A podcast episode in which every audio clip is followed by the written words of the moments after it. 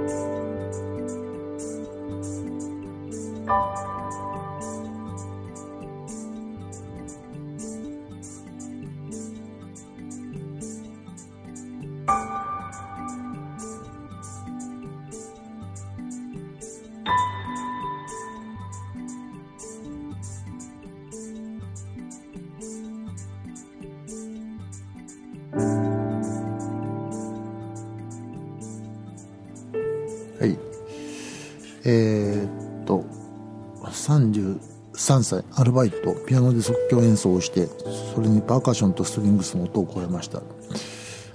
まあ、あの、わかりやすいと思うんですけど、あのーパーカッションとストリングスずっと前編あってですね、変わらないんですね。で、まあ、ピアノが動くと、少し、その、ぶつかったりして、えー、なんていうかな、ああハーモニーが少し、あの、複雑になるというね。そこは、まあ、とても気が利いているし、あのーなんでしょうね、この、まあ、静けさというのかな。これは、ちょっと貴重かなと思って入れました。はい。とても面白いです。次はですね、桜田。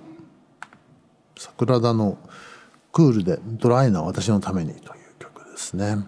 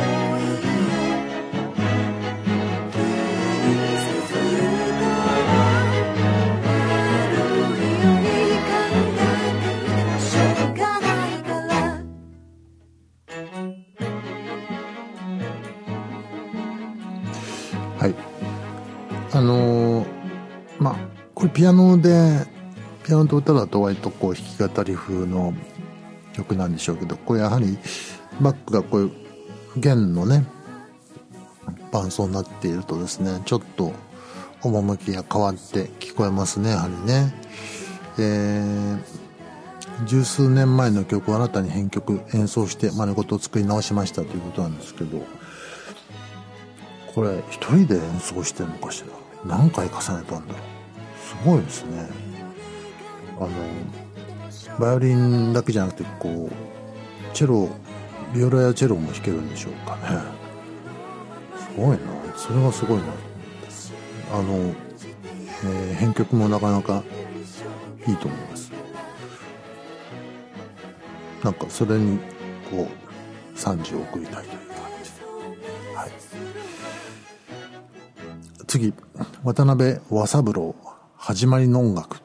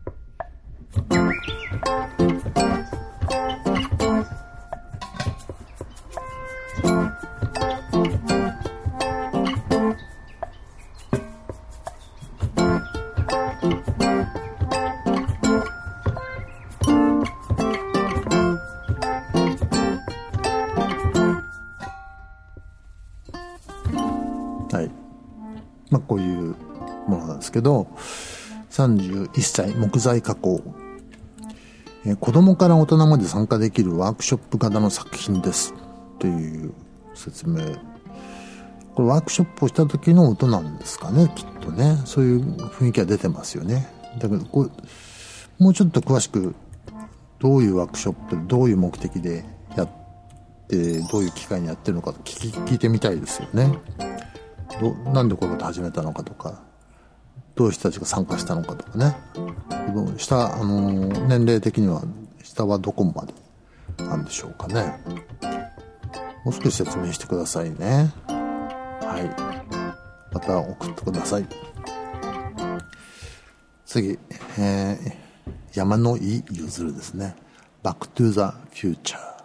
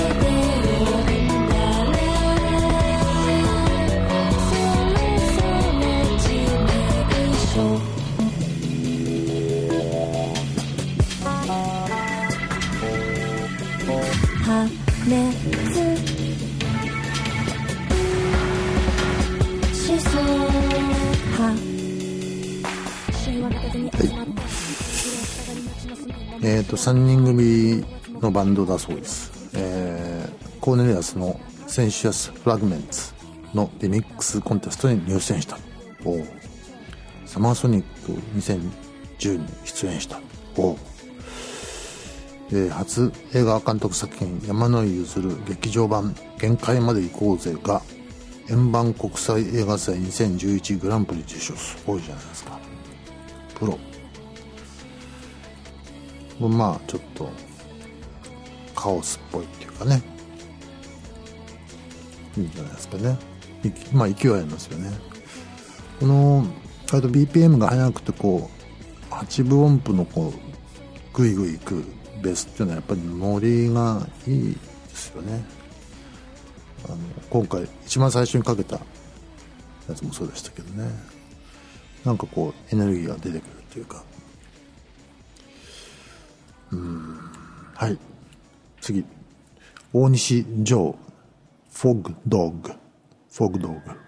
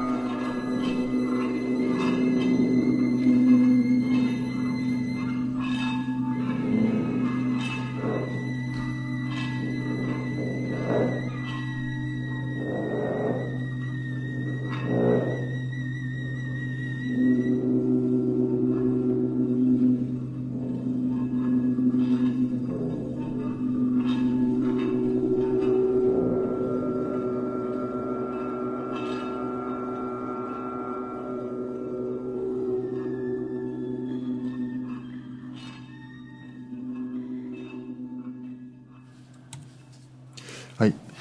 ボストンと東京で活動する大西城のプロジェクト。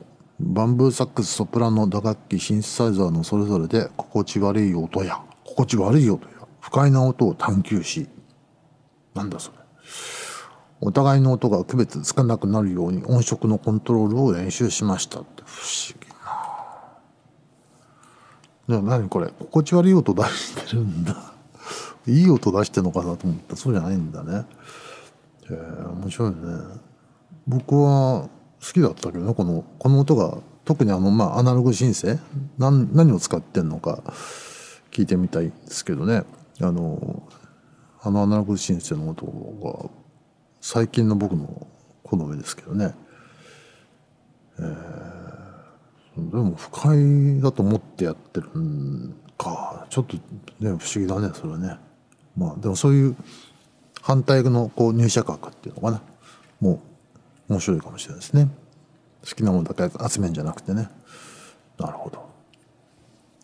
はい。小山翔、風の中で。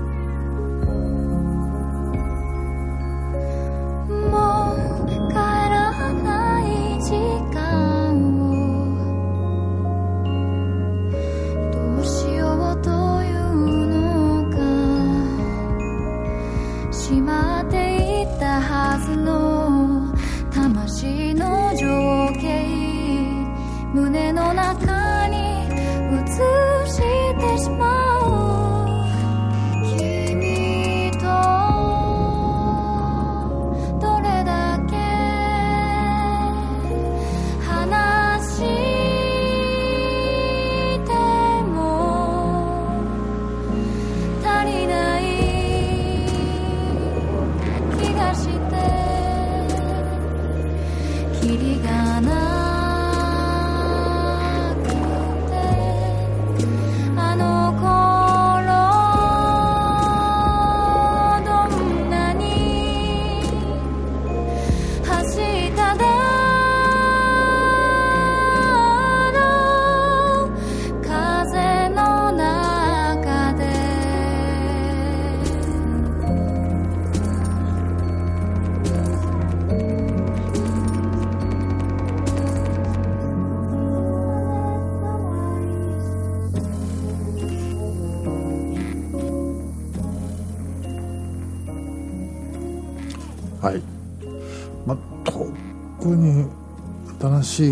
っていう感じはないんですけど、あの、まあ、なんですかね、初期の細野さんみたいですよね。細野ハウスが、あの、えーっと、細野ハウスの次だ、次でしたっけね、ソロアルバムの、あの、あやのテーマでしたっけ。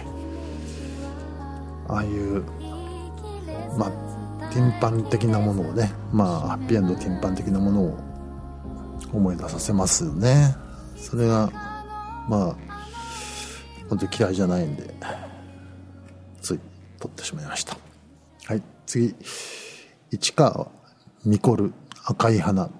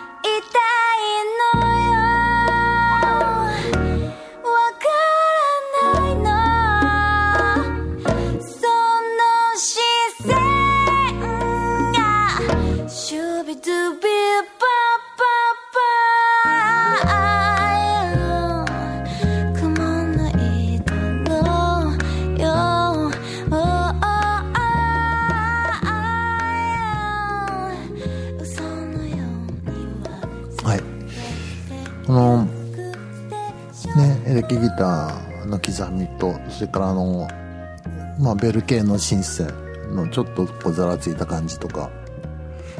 もう非常にシンプルで。でガッと歌が前に出ていて全然そのリバーブも何もなくて。こうなんていうのかな。もうすっぽんぽんのようなこう歌が前に出てるっていうのはいいですね。まああの感じとしてはまあジャガさんとかそういう感じなんでしょうけど。うまくあの全体のデザインがうまくできているなと思って声も。まあ声に特徴があるからきっと自信があるんでしょうね。ねえ。もうもうちょっと聞かせてくださいたくさん。ぜひぜひ。はい次。えアンテネージア、えキュービットスイングスあるいはキュービットスイングスカッコになってるね。W がね「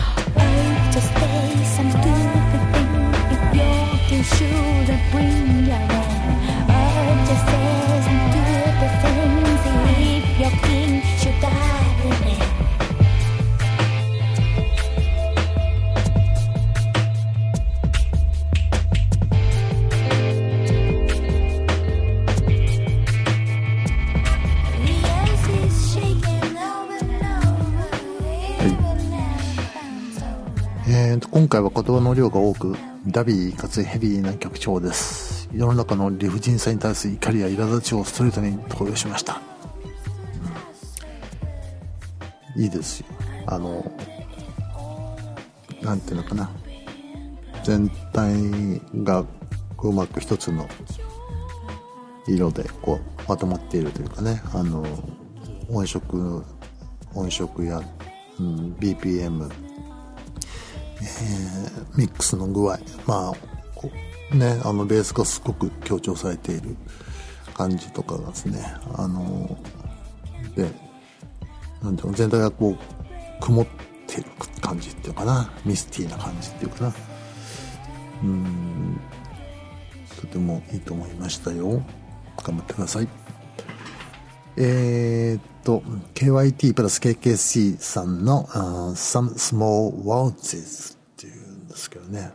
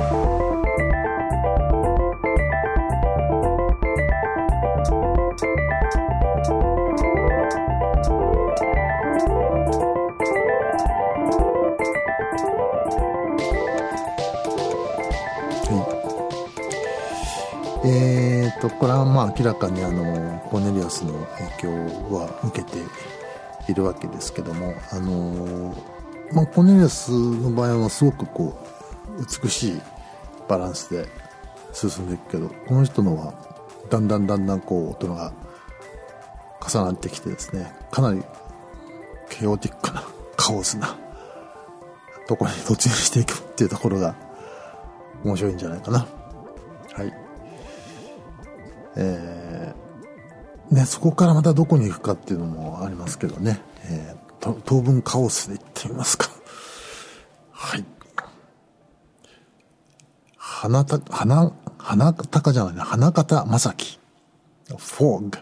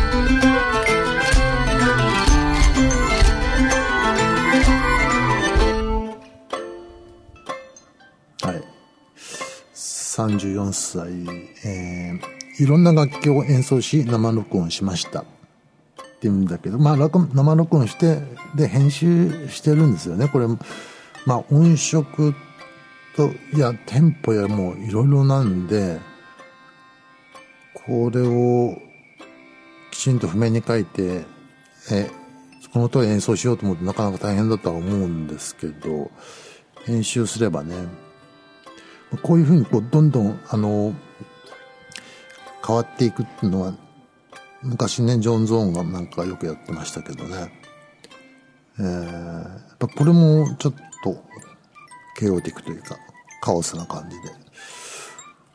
うん。面白いな。はい。えー、チャンシーさんの母を送る。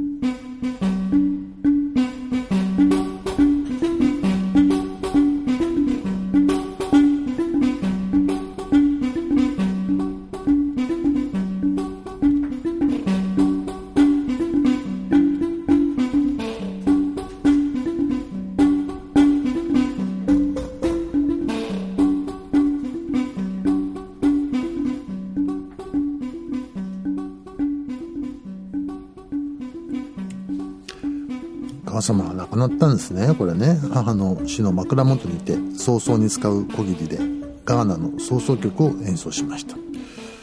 うん。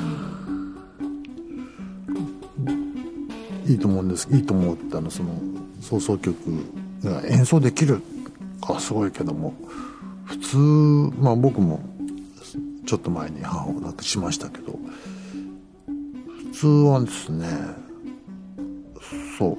あの近親者が亡くなってもですね自分でこう音楽をやったりして送ったりはしないわけですよね。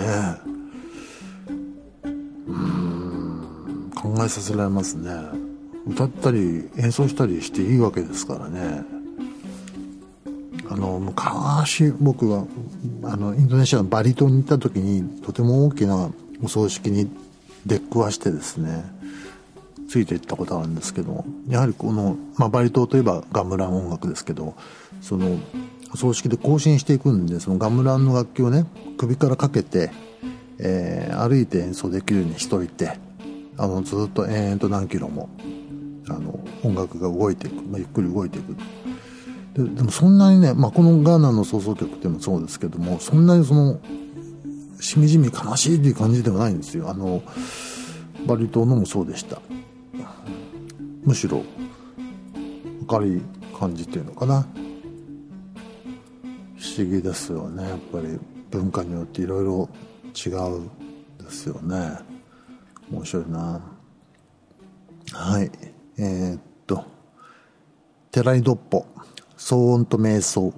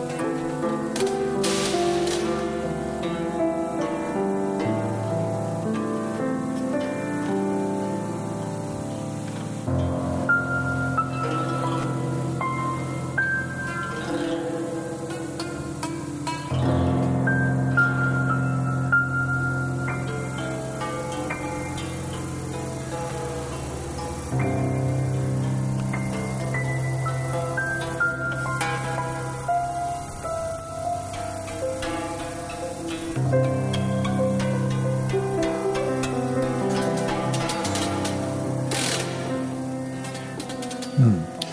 えー、と27歳ピアノの即興演奏に琴と尺八を使用。電車の音は犬の散歩の時に iPhone で録音しました。あうんとね面白いのはあの、まあ、ピアノがあって、えーまあ、主に琴ですよ。琴があのピアノにない音をね、まあ、コマをずらすといろんな音が出るでしょ。それでまあ、ピアノの音とこうぶつかるっていうかこう、まあ、不協和になるわけですけどそれが面白いですね。あの僕の好きな実験音楽のあの大先輩で、えアルバン・ルシエっていう人がいるんですけどちょっとそういうものを感じさせるものでした。そういうことをやりたくてやってるのかどうかっていうのは分からないんですけどあの面白い効果が生まれてますよね。はい。えーとうとう最後です。よく来たなここまで。やっとこぎつけた。辻林美穂さんの「あぶく」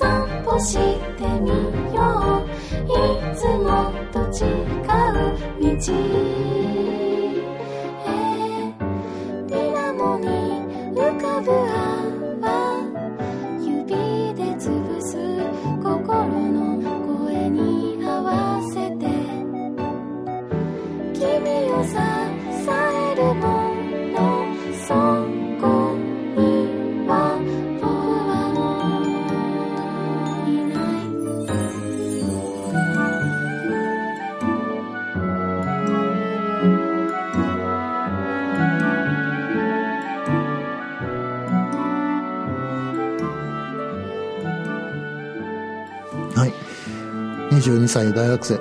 幼かった頃そばにいて欲しかった人への思いを曲にしました。うん、それは誰で、誰なんでしょうね。あのー、この美穂さん。ちょっとコトリンゴをね、思い出させるような、えー歌ですけど、まあ、コトリほどふにゃふにゃしてない。もう少ししっかりしてるかな。だけど、まあ、雰囲気は近いですよね。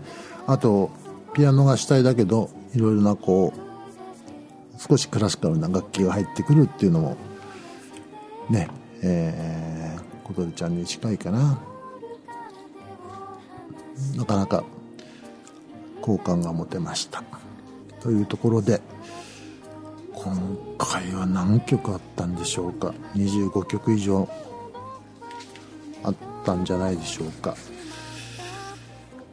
えーっとですね、あの、まあ、最後に聞いたね、あの、辻林さんのような、あの、割と正統的な歌、あるいは、えー、市川ミコルさんですかね、その歌がガンとこう出てる感じとかね、っていうのと、えー、非常にこう、カオティックなと、カオスなというか、っていうのはこう混在しているのが、まあ、とても印象深かったですね。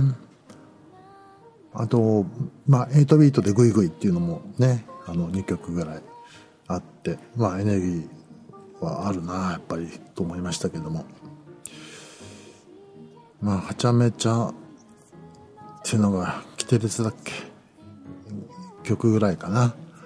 あとは、でも不思議な、こう入射角っていうかこうねわざと不快な音をやったりとかこけしの系統の覚え歌とかそのユニークですよね。あんまりそういうふうに音楽を作ろうとは思わないようなとこからこう作ってるっていうのも面白いなと思うんですけどもいかがでしたでしょうか？はい。